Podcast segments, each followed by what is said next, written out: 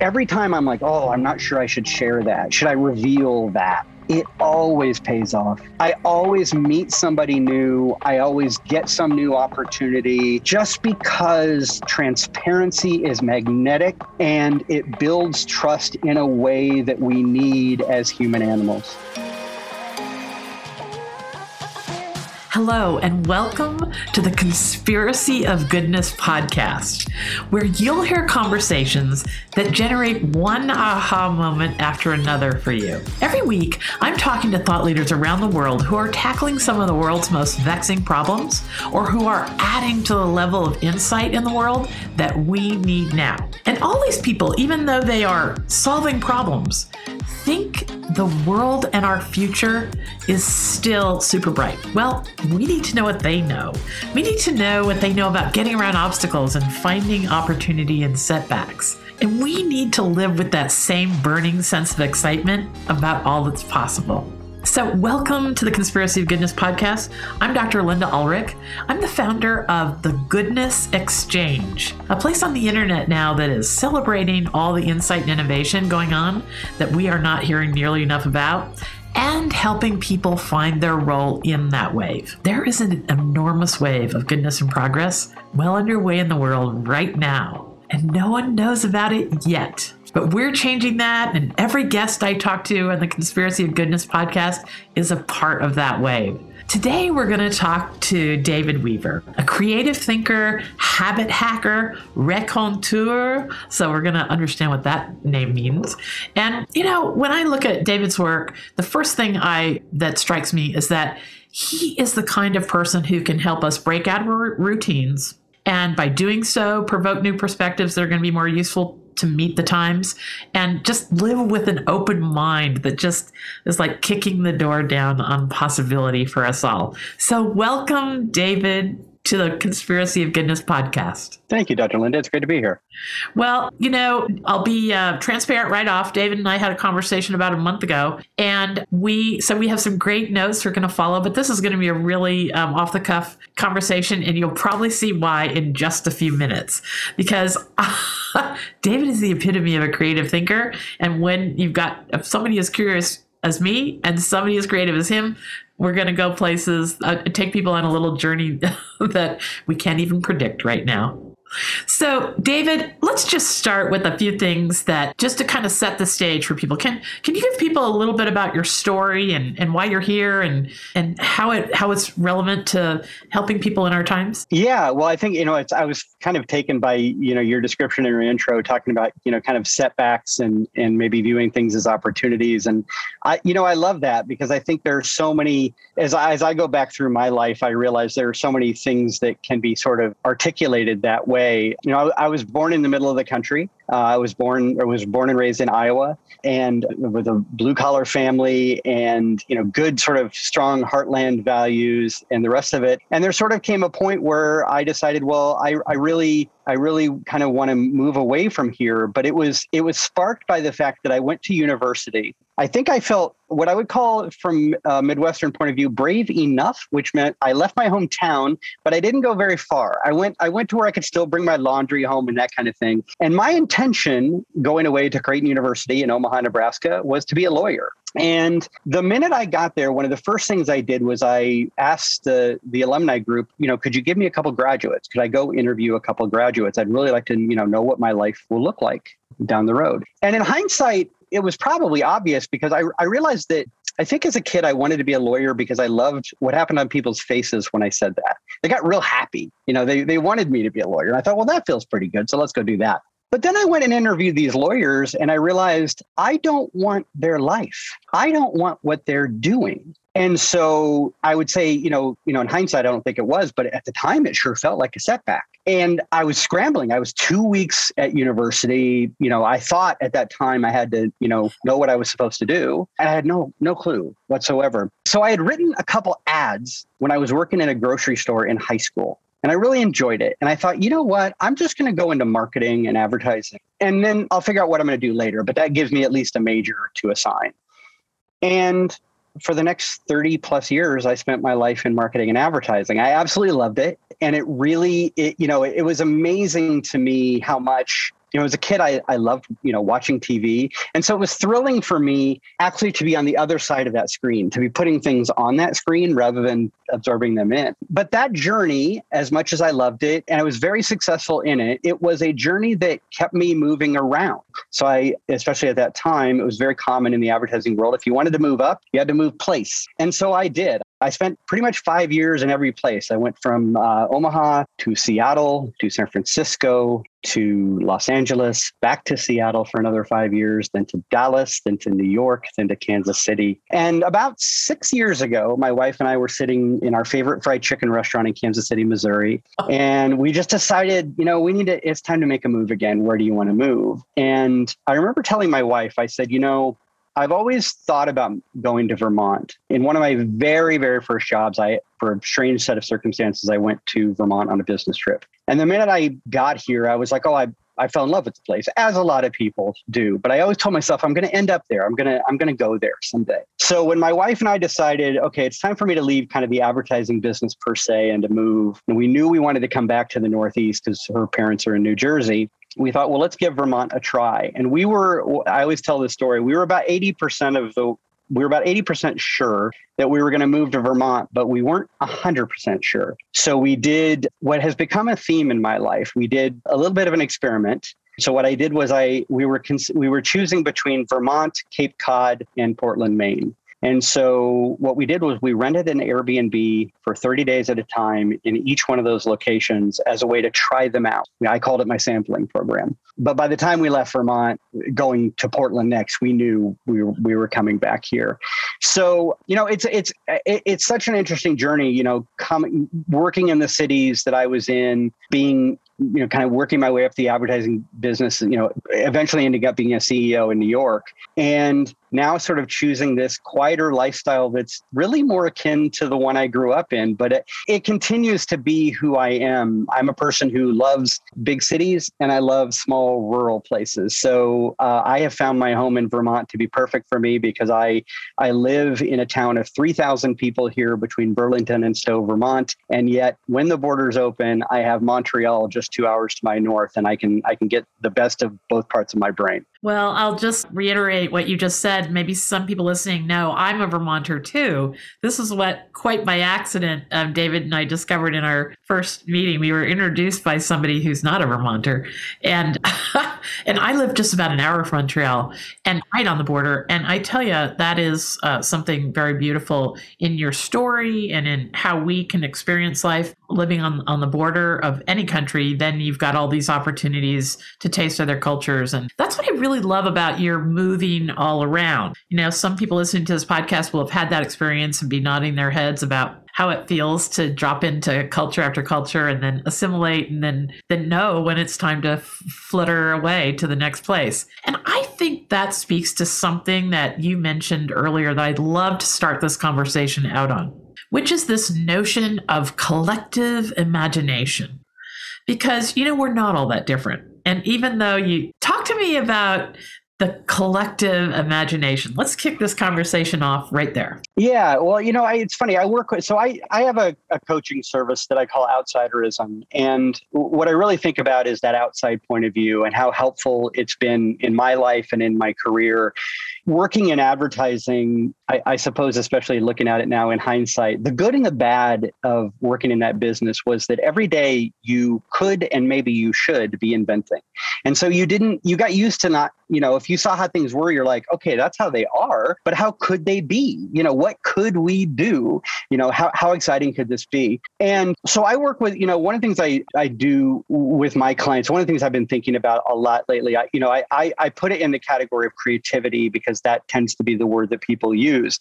But the word I'm finding myself more gravitating to these days is imagina- imagination. And the reason for that is because my experience has been that, especially my corporate clients, I don't feel like they're lacking in creativity in the way we think of it from a business standpoint. But what they maybe are lacking in some ways is that imagination and that ability to sort of look at things and say, okay, so I, I always call it the givens. This is a given. Okay, now if, if you treat something as a given, for example, in the category you're in, now you get to ask yourself the question, well, why is it a given? And is it really a given or is it people treat it this way? One of the agencies, I love this as a really simple example. One of the agencies I worked in, they had a really good example of this that I always love to quote, which is they were working on a cat food brand. And the question really became, why is it a given that cats in cat food commercials eat out of crystal goblets? What is going on? Is that a given? Or have we just accepted that that's kind of this, this, this way that we think of cats? And,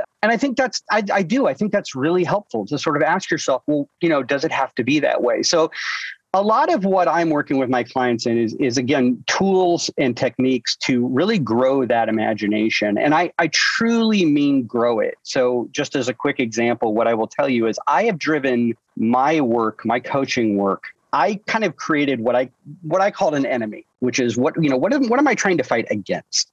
And there are really two things that I'm fighting against. One is fear, which shows up in so many ways that I'm not going to go into detail on it. But the other thing that I'm fighting is I realized that when my corporate clients wanted to apply creativity and they wanted to get creative, what did they do? Well, they got a conference room at a local hotel and they synced up everybody's schedules and they got themselves some markers and some big pads to write on and they reserved mm, maybe half a day, maybe a full day. And I started to realize I'm like, well, this is actually the problem is that, at least in my experience, creativity is not a toggle. It's not an on off. It's something that you need to develop like a muscle.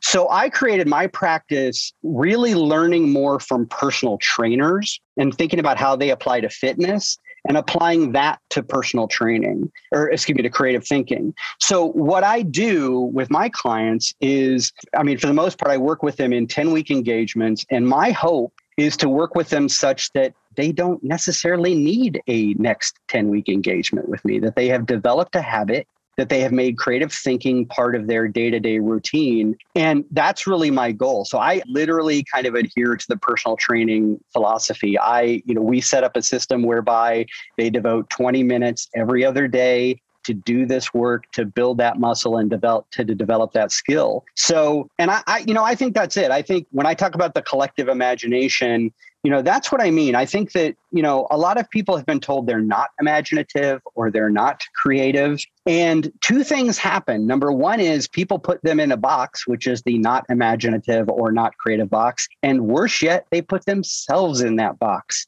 and they begin to live their lives in a way that's not creative and imaginative. So you know that's that's kind of how i look at it. I, I have a very sort of set goal and that my goal is to help raise the creative imagination of as many people as possible with my time left on earth. Well, and this is this is the essence of the creative of the collective imagination is helping others, right? Helping yeah. others see their limiting beliefs, right? Th- yeah. This, and, and this is at the, that that very concept is at the heart of this this trend towards diversity is that yes. the more diverse people's our experiences are in the mix, the more we just we can shuck off each other's limiting beliefs and tell each tell a, a, different story completely about what's possible. Yeah, that's exactly it. I, I think that you know there and there's so much truth in that that you know that's part of it. We actually one of my techniques that i work with a lot of my clients on is is we actually use diversity quite literally in that way in that we create characters and think about well how would this character be dealing with what you're dealing with? How would this character be dealing with?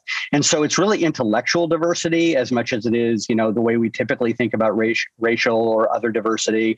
You know one of the things i i always notice i work with a lot of ceos and and i'm i have one difference from a lot of CEOs in that I'm an introvert. And it's always helpful for me to have them think about, well, what if you were an introvert? How would you look at this problem in a different way? And, and again, that's kind of a, a different take on diversity, but I do think it's the key thing. So much of, of the work that I do in helping build that imagine, imagination for my clients is simply to get them to see the world through another lens other than their own, which is a skill I think we all could get better at every day.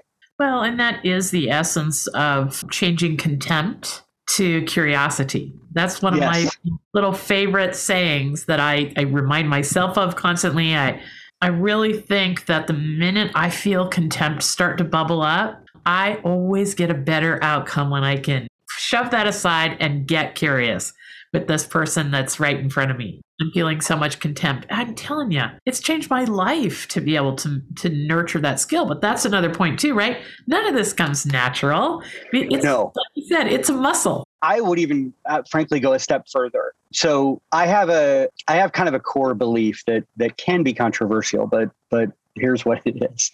My core belief is that what you talked about, that contempt is actually the result of that we as humans have predictive minds. And we have predictive minds because we needed them right? We wouldn't have survived. If we if we didn't know that that tiger might have been scary or dangerous we wouldn't have made it this far right? So we you know our minds were evolved to predict to anticipate what might happen. And yet that ability i think sometimes is exactly what gets in our way right? So let me give you a really weird example of this one that just came up the other day. So I'm going to get the details wrong, but you're going to get the story will make sense.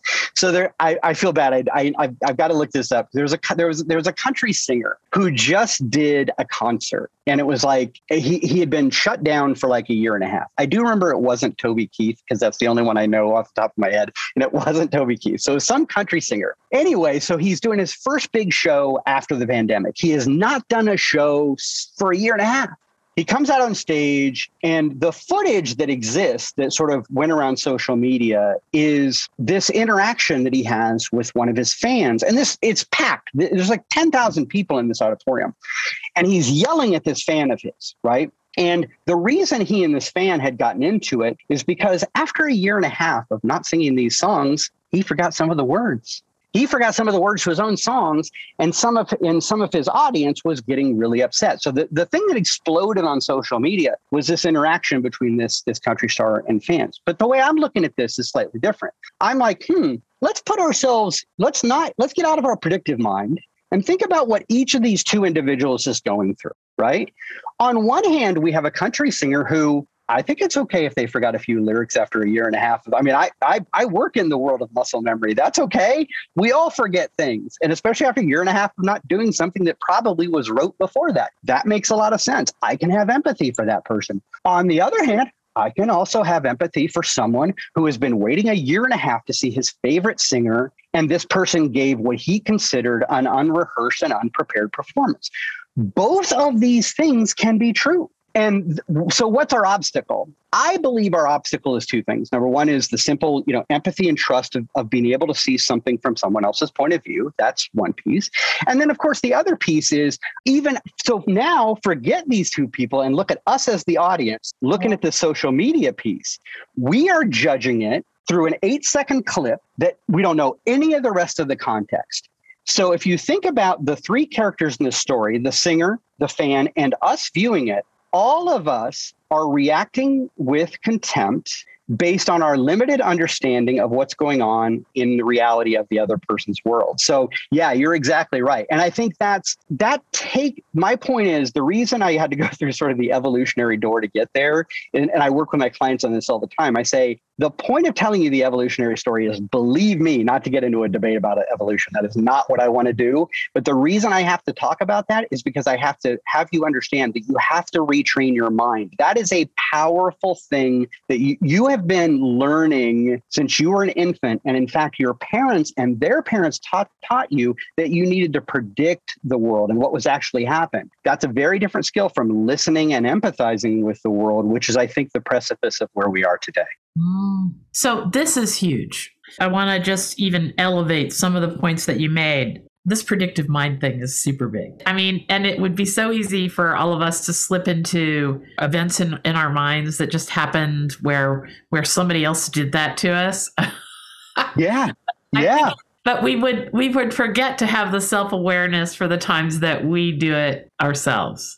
So I'm going to really think about this. That predictive mind thing is so um, is so important in contempt. Another thing I you, I want people to know that when they see me looking down, I'm taking very, very careful notes I, because I don't want to forget something. I have a podcast episode I share with everyone that I can possibly share it with, N- not on my own podcast, a different podcast that fundamentally changed my thinking about social media and outrage and everything that you're just saying the predict the predictive minds it's i'm going to recommend people it'll be in the show notes. It's called the podcast itself is called hidden brain. It's a neuroscientist and i don't say that to scare anybody off. It's he's just an ordinary guy who tells us how our brains are wired every single one of us. And he explains social things that are happening in society by how we are wired. And there's a great episode called how outrage is hijacking our future. Hmm. I would recommend that to anyone who's listening to this podcast because you'll be able to take social media a little bit differently and it won't crush your worldview because you're going to go, aha, I know what's going on there now. Yeah. And this contempt without so then you reminded me of another thing i'd really love you to comment on so if we're in the world of social media here i always like to say that social media is comparison without context Mm, yeah. Uh, I mean, we don't know. You don't know what this cabin that I'm sitting in, my mom's cabin, looks like outside this.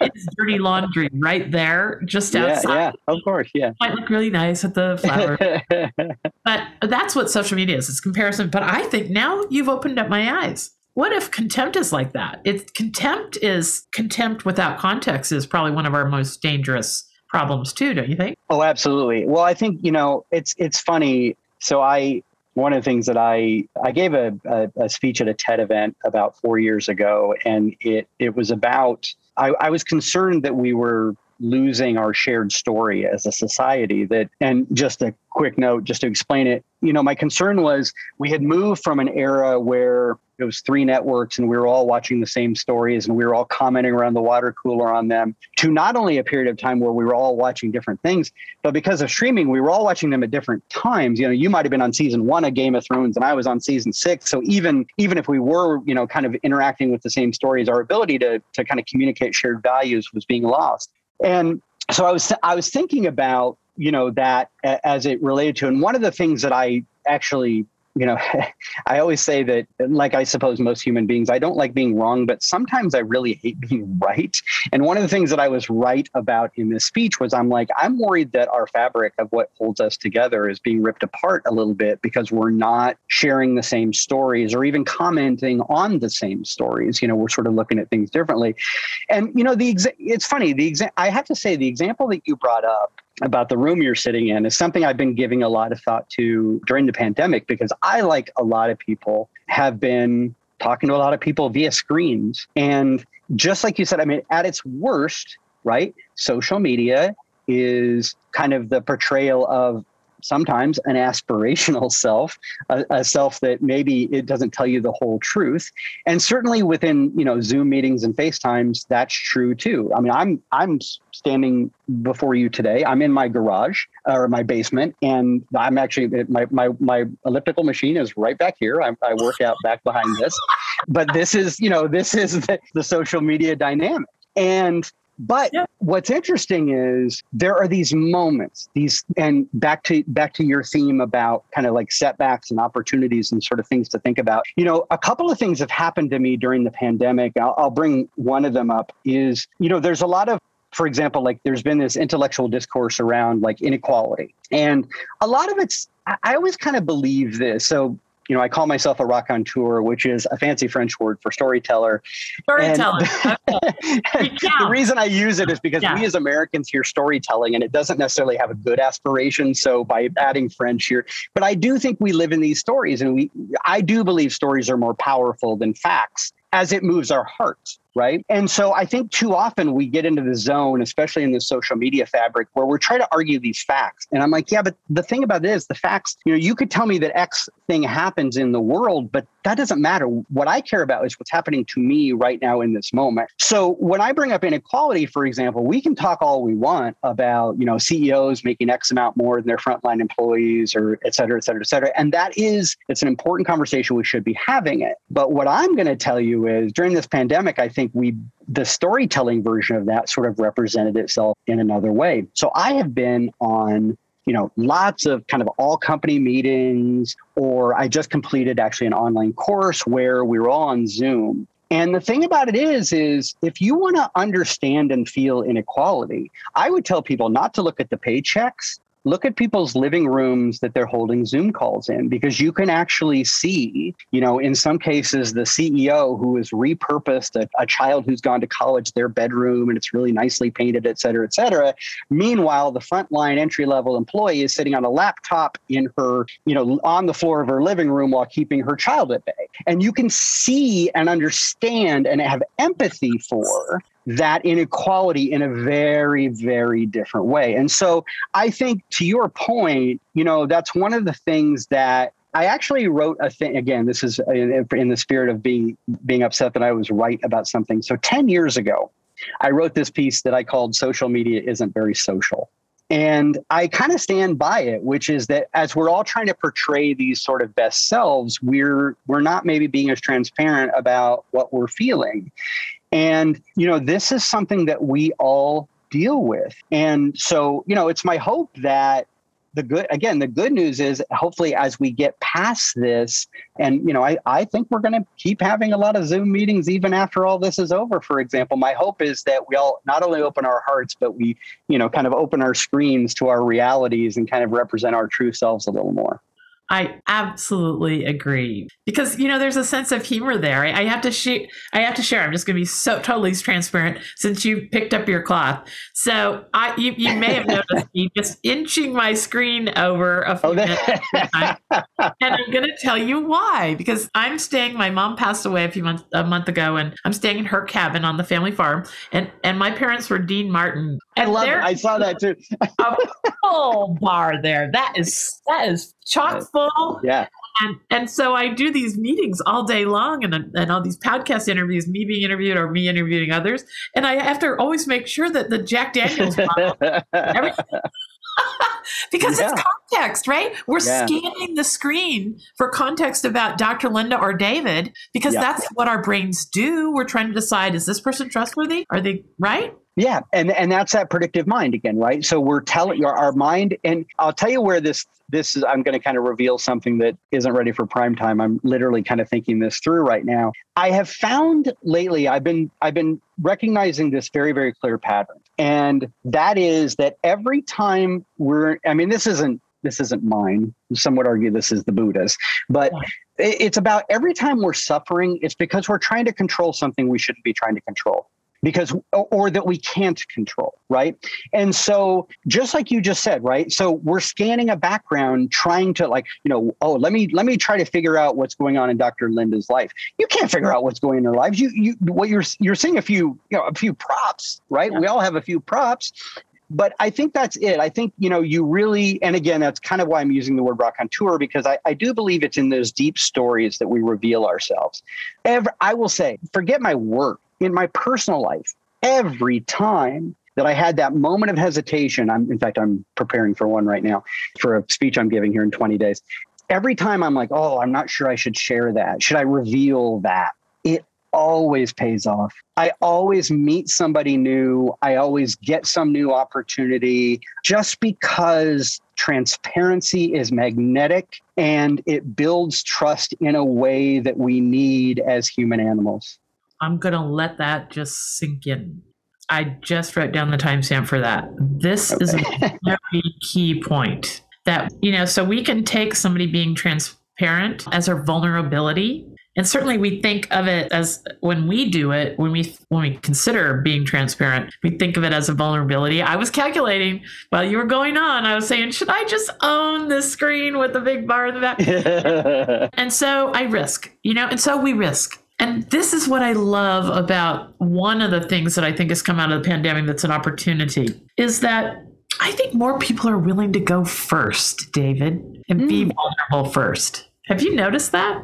Yeah, I think I think you're right. I think there is a, you know what, and, and, I'll improv you. I'll give you a yes and to that because I think it's uh, very powerful. I, I think you make a great point. So I'm always reminded of, especially early in my career, especially early in my career when I was you know, I was fresh out of school. And again, I had come from what I considered, you know, a blue collar, humble background, very working class. And I remember, you know, especially back then, I mean, this is kind of ancient times now, but I would walk into these, you know, oak laden conference rooms with typically a 50 plus year old white man who was sitting at the head of the table who would be making the ultimate decision et cetera et cetera and just now as i'm thinking about i'm thinking about the physicality of that right and and kind of where we were placed versus now to your point we're all these little squares.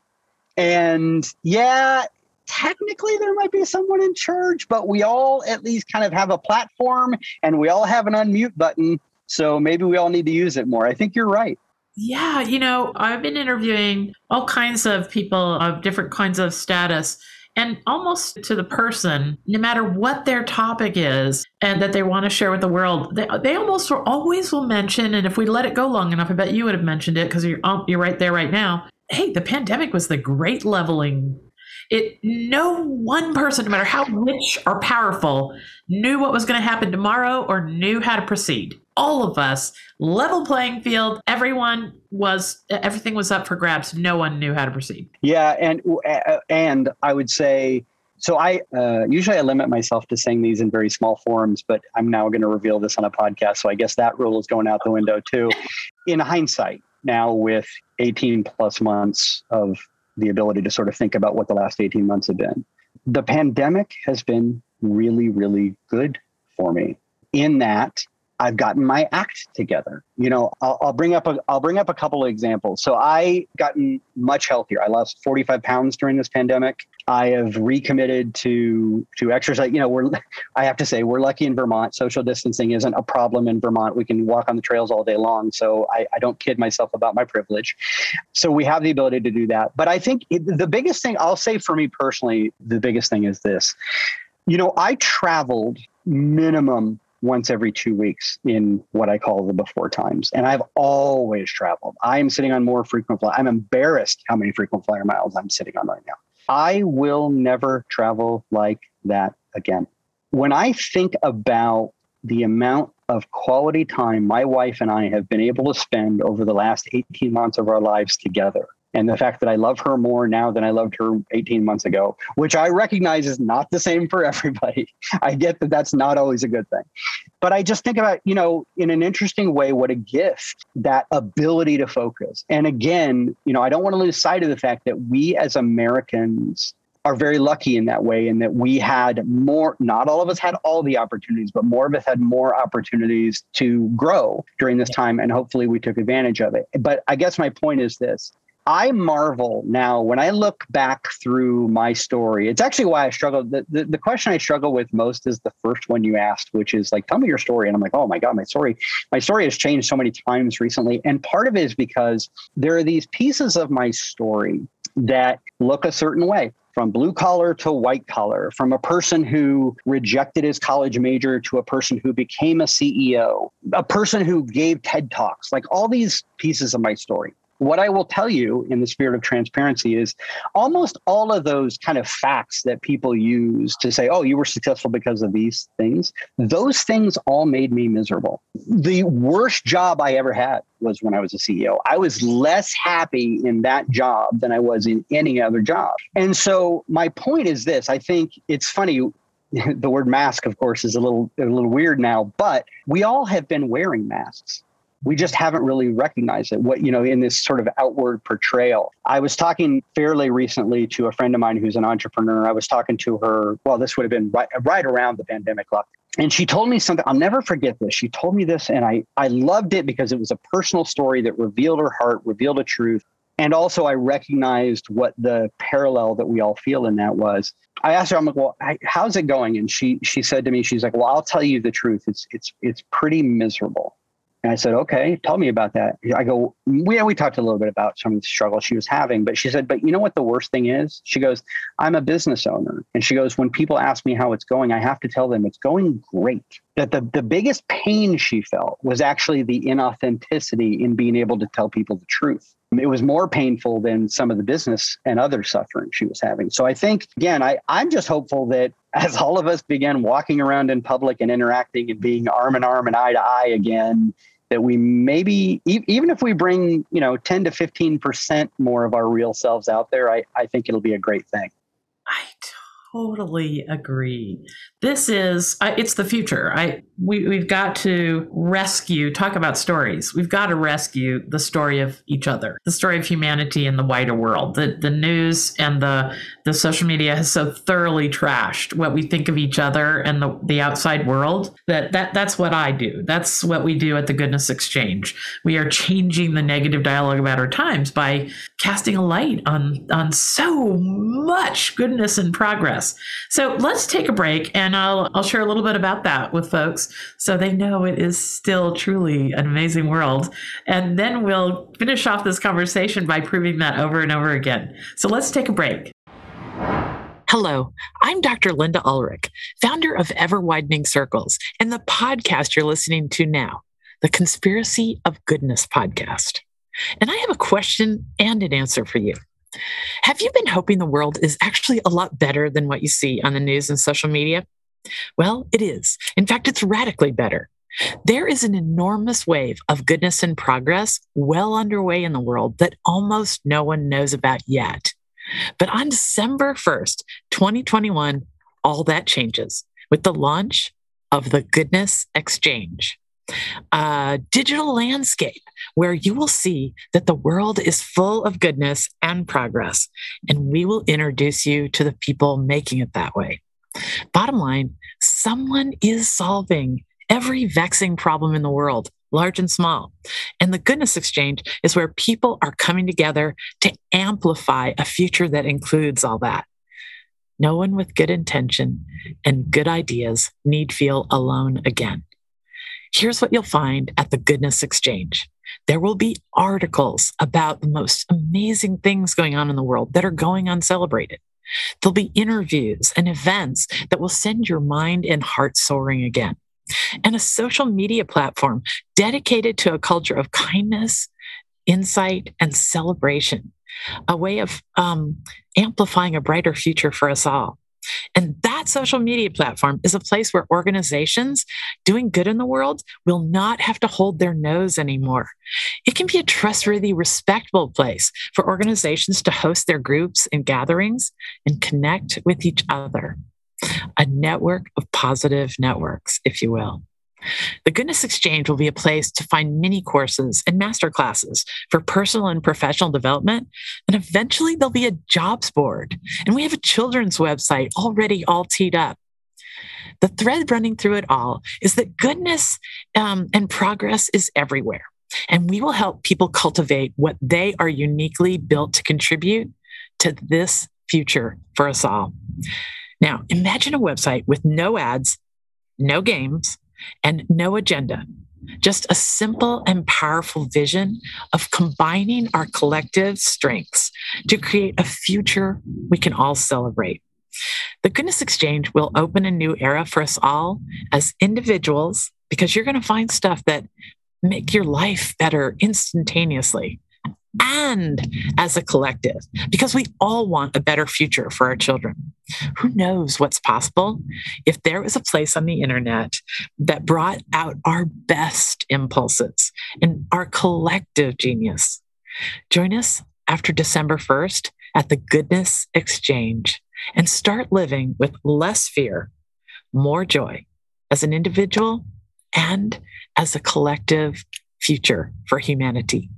Thanks. Now we're back to the interview.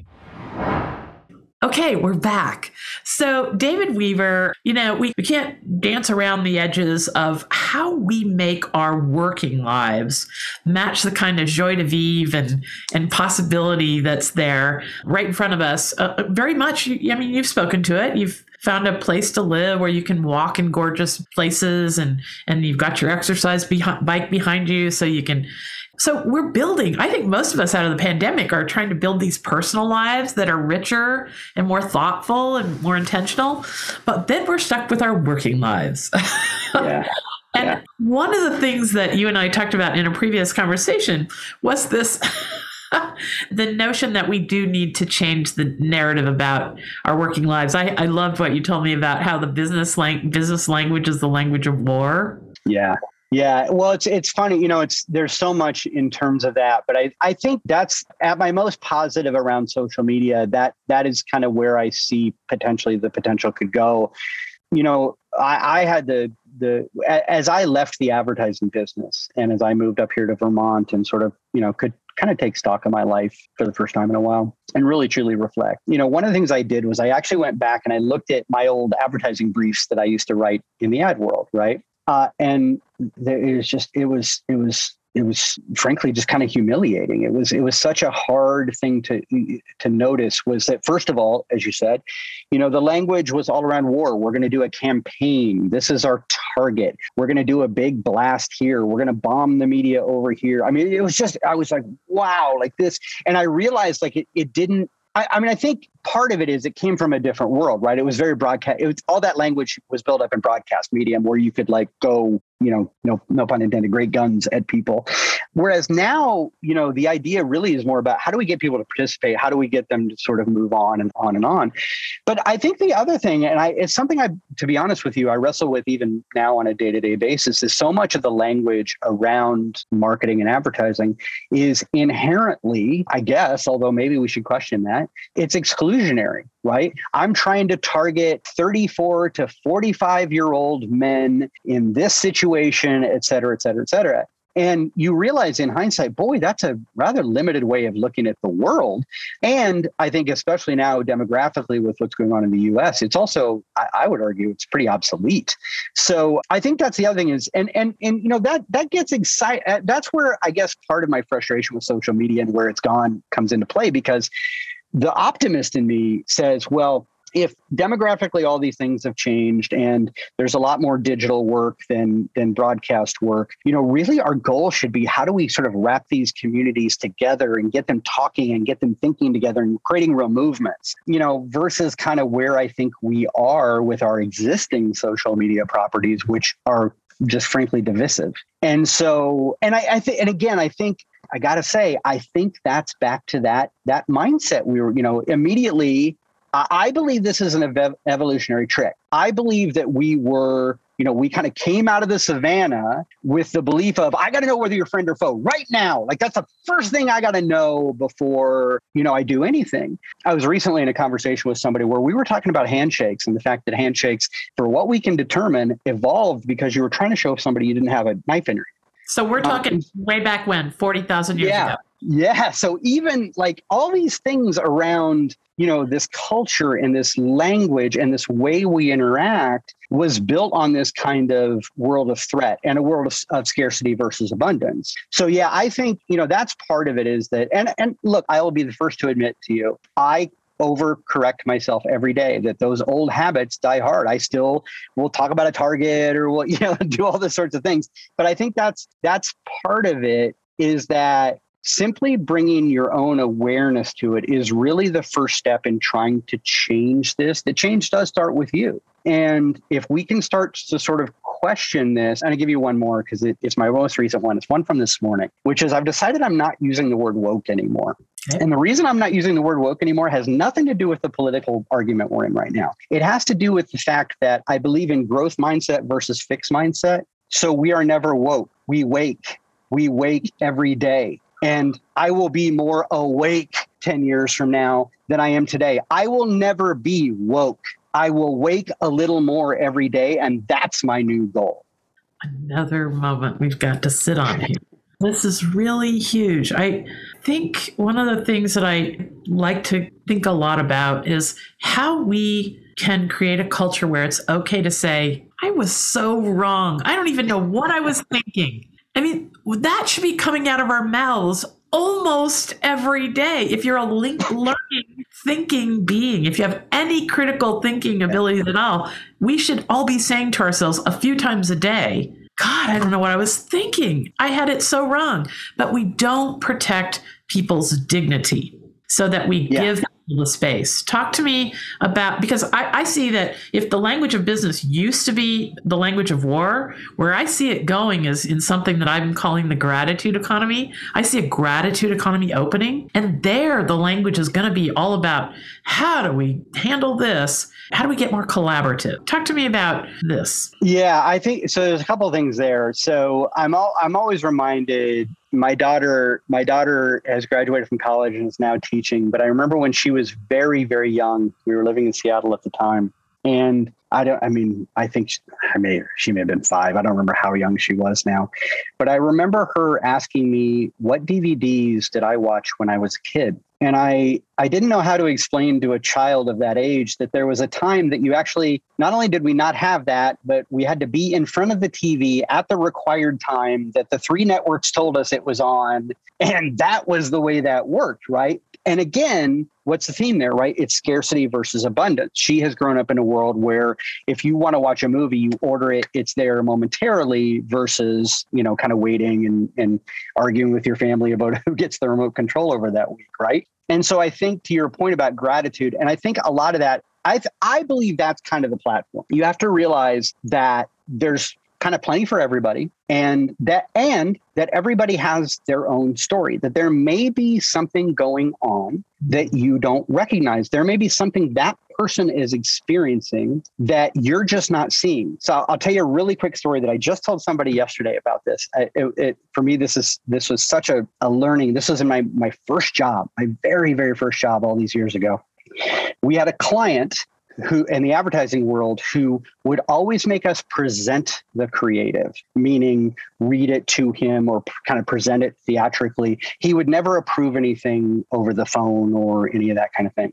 And if you would ask me up for most of the story, you know what I thought of this, what this, per, what, what I thought about this person, I would tell you, I think he's a real piece of work. I think this guy wants us to put on airs and drive over there, and I don't like this person, right? This person, especially again, given my background, I felt like this is a person who was raised with a silver spoon in his mouth. He didn't want to hear it, right? And we would just would always have to go present it. We'd always have to go present it until one day. And this person was a VP of marketing. He had come up through the sales channel, right? So we were doing a this dates this story. We were doing a direct mail piece, and so we said, "Well, we have a direct mail piece to show you," and we're like, "We're going to send it over." He's like, "No, no, no, come present it." And we're like, "It's a direct mail piece. You want to experience it the way a consumer experiences it. You need, you know, you, you should read it in a, like as a letter." No, no, no, come present it to us. So we're like, you know, we all a bunch of young kids rolled our eyes and drove over there and mad about it and angry at this guy. So we went over and we presented it to him and we read it to him and he's like, that's really, really good. I really like that. Who's going to sign this letter? And we said, well, it, it, really needs to be you. It's a sales thing. He's like, oh, no, no, no. The president should sign it. We're like, no, this is a sales thing. You should sign it.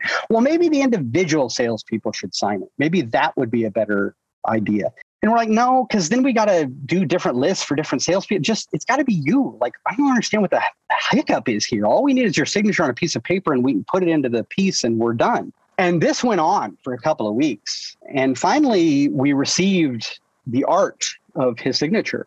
And the minute I saw his signature, the clouds parted. He couldn't read.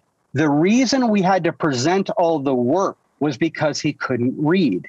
The reason he had uh, had gone up through the channels to become VP of marketing is he was a salesperson with pre-printed contracts. He literally never learned to read.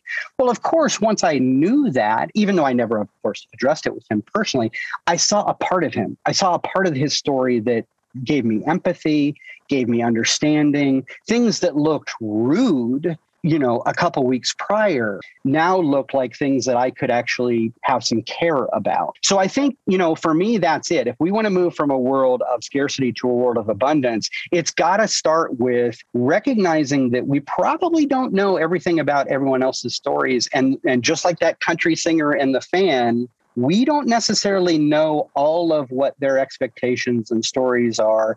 You know, we're not the person who saved for six months for this front row seat to a country concert and now is disappointed. I just think we need to, again, we need to just see each other and see what we're going through. And again, that's a lot of the work I do with my clients is just helping them see, you know, one of my clients actually is a, is a neuroscience company and, you know, we have to see things through the lens of people who are, you know, high minded scientists doing research in labs. That's a very different group of people than car buyers for Nissan. You have to see people for the stories that they're living because those stories are true to them. This is a powerful concept that would get us away from a lot of friction that we're living with. Yeah. If we could, so I have to promote something of my own, not because it, it because um, I'm self-serving, but because I think it would be so helpful for our times, I was asked to do a TEDx talk for a TEDx Kanki in India, and I they wanted something about pausing. So I wrote a, a really great talk about the power of the pause.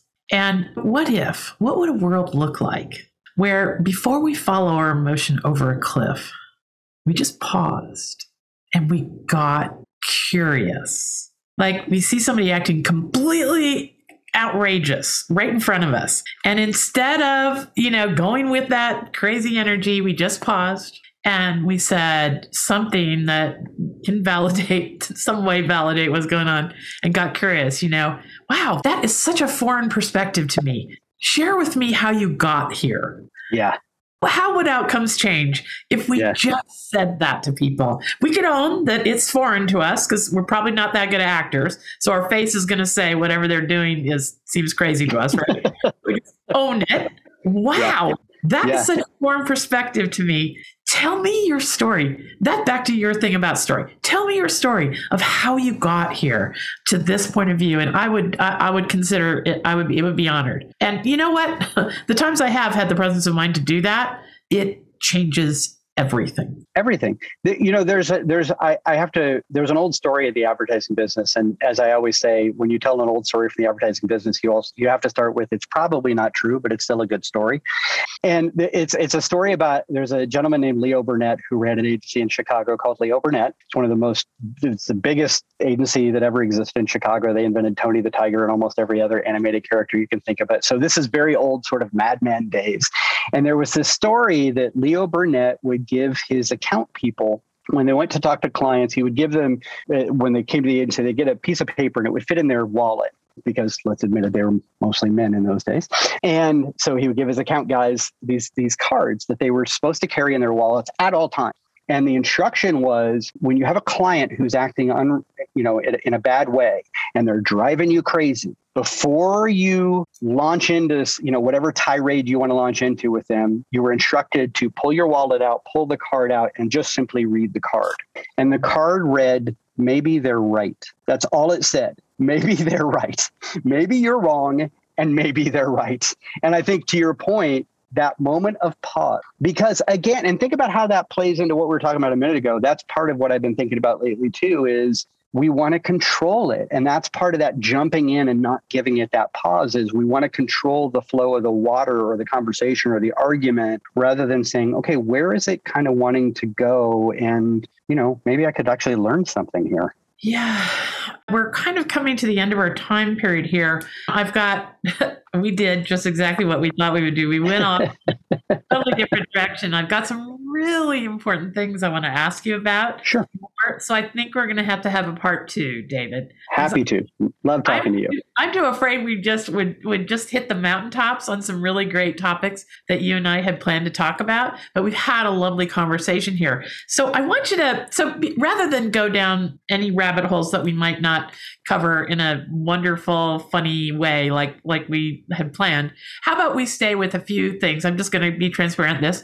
So when I started, when I first talked to David today, I said, David, I know we talked about what we wanted to talk about, uh, but that was good six weeks ago. And are there any new things you're thinking these days that you want to get out? So the first thing was this collective. You, you mentioned that you're really thinking a lot about collective imagination these days, and we we did get to talk about that so far. But there were two other things you mentioned, and with our little bit of time remaining, I think what we'll do is we'll just hit hit those two because they are they are a little bit briefer, but they're super fun, and I want to end sure. this podcast.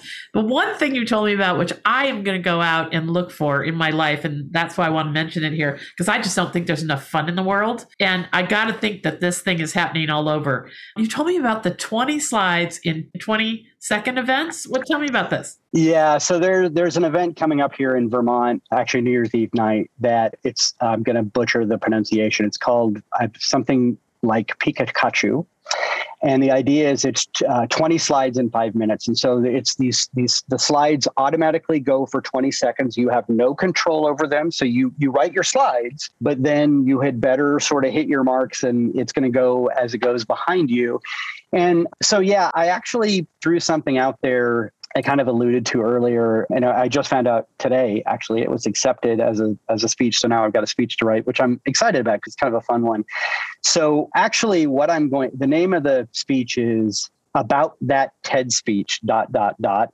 And what it is, is I'm actually going to take the last TEDx speech I did, which was back in 2016 uh, at an event in Kansas, where I was making a point about what happens when we're not all on the same page and telling the same story. And I'm very proud of the content. I'm very proud of the points I made. Some of them actually turned out to be rather prescient. But what I'm not proud about is the way I told the story because I, in hindsight, I had waking to do and I have grown in the you know four and a half years since that presentation. So I'm going to give a bit of a rebuttal to my own TEDx speech as as this presentation. So uh, you know uh, next time we talk, I'll have to let you know how it went. I'm as I told you, yeah, I'm on, I'm on I'm I'm I'm always excited to do something I've never done before, which clearly I've never done this before, and I'm also terrified about the fact that I've basically got 20 days to write these slides where I'm you know kind of putting my neck down for what I feel sorry about. Well, I you know I love the whole concept, and if people want to get out a little bit, or I'm sure these kind of events are you're able to uh, attend to them virtually. I mean, yeah. this sounds like a whole lot of fun. 20 slides in five minutes. There's so much room for craziness there. Yep. and, and people yep. making fun of themselves, and many of the things you and I have talked about, like vulnerability, like empathy. Whoa, you know, yep. as this is gonna be, it, my face kind of hurts from thinking about it. Um, it, the smile on my face. So um, for people who who are tuning in just to the audio, and then the other thing I wanted to just comment about, we, we talked about how it's it's time to bring back a sense of humor. You know, yeah. it has been sad in so many ways, but we got to get our sense of humor back. And you talked about a, a great book, and share that with us before we wrap up. Yeah, well, and and I will say this is this is actually it's kind of an evolution of a of a thought I've been having during the pandemic. One of the things I've been interested in is is what's been happening in media and why some of these really kind of interesting pieces of media have shown up during the pandemic and why people have sort of been searching them out. And I think it's because we need the unscripted. Is everything, you know, everything is er, you know, we're in Zoom calls, we're prepping, we're fake backgrounds, all the rest of this. And so we need that. And I I recently I've been playing around with some humor writing stuff. And I recently picked up this book for those of you watching on video. It's called How to Write Funny by a guy named Scott Dikkers. He's he's uh, one of the founders of the Onion Human Mag, Humor magazine. And in and in the chapter titled How to Get Laughs, which is kind of a funny title in and of itself, there's this great paragraph that I'll sum up in this one sentence because I love what he wrote which is there's only one thing absolutely required for humor to exist, and that is surprise. And I've been thinking a lot about, I actually think this is the number one element that most of us are kind of really hungering for right now.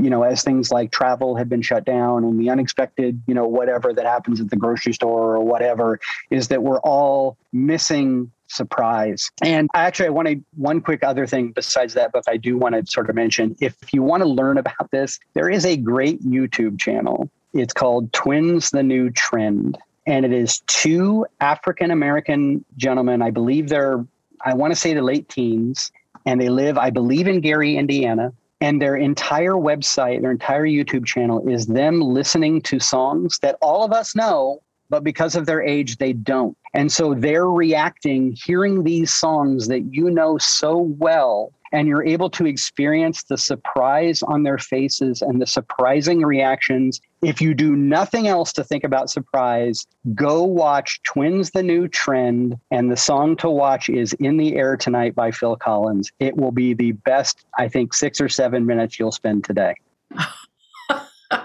and this is a great way to close this podcast and let people know that we will talk again. And we have so much more. I got kind of goosebumps when I said that. We have so much more to talk about in the way of activating our best selves. I mean, we're going to talk about the outsider's point of view next time. We're going to talk about experimentation. We didn't get to purpose or any of these wonderful topics. So for now, and everything that David has mentioned and, and I've mentioned is going to be in the links will be in the show notes. So don't don't worry. Okay. So tell us where we can access more of you, David, because we need more of you in the world. Sure. Well, so the best way to reach me, please, by all means, send me an email. Send it to david at outsiderism.com. That's outsiderism, one word, no dashes. And I call it that because being an outsider is not a noun, it is a verb. It is a way of looking at the world. And connect with me. You also, there is a website at outsiderism.com. I will warn you, it's it's in development because I'm kind of pivoting some of the things I'm doing and not revealing some other things I'm doing. But send me an email because I always learn from people who connect with me. And I, as I always say, I'm addicted to learning. So let's all learn more that's just great. Okay, I'm sure plenty of people will take take you up on that. We're going to have definitely more of David's wonderful perspective on all kinds of stuff very very soon. So keep your eye on this podcast. For now, dive into the website over at the Goodness Exchange if you want to know that the world that you were right to hold out hope for humanity because that's what's going on there. I'm shining a light. My only reason for being in the world, I'm pretty sure, is so I can shine a light on thought leaders all over this planet who are doing the most amazing things, bringing insights to the top that we need them right now, like David. Others, like uh, Damien Mander, who's discovered that single mothers make the best game wardens in Africa, and Topher White. Talk about stories. There at the Goodness Exchange, you will hear story after story of people who are changing the future for us all. And we're simply not hearing enough about what they're doing to shape our future. So I hope the connections of goodness and progress will, that we've shared with you today here will carry you through your week and you will start finding all that joy and wonder that we've been talking about. Thanks.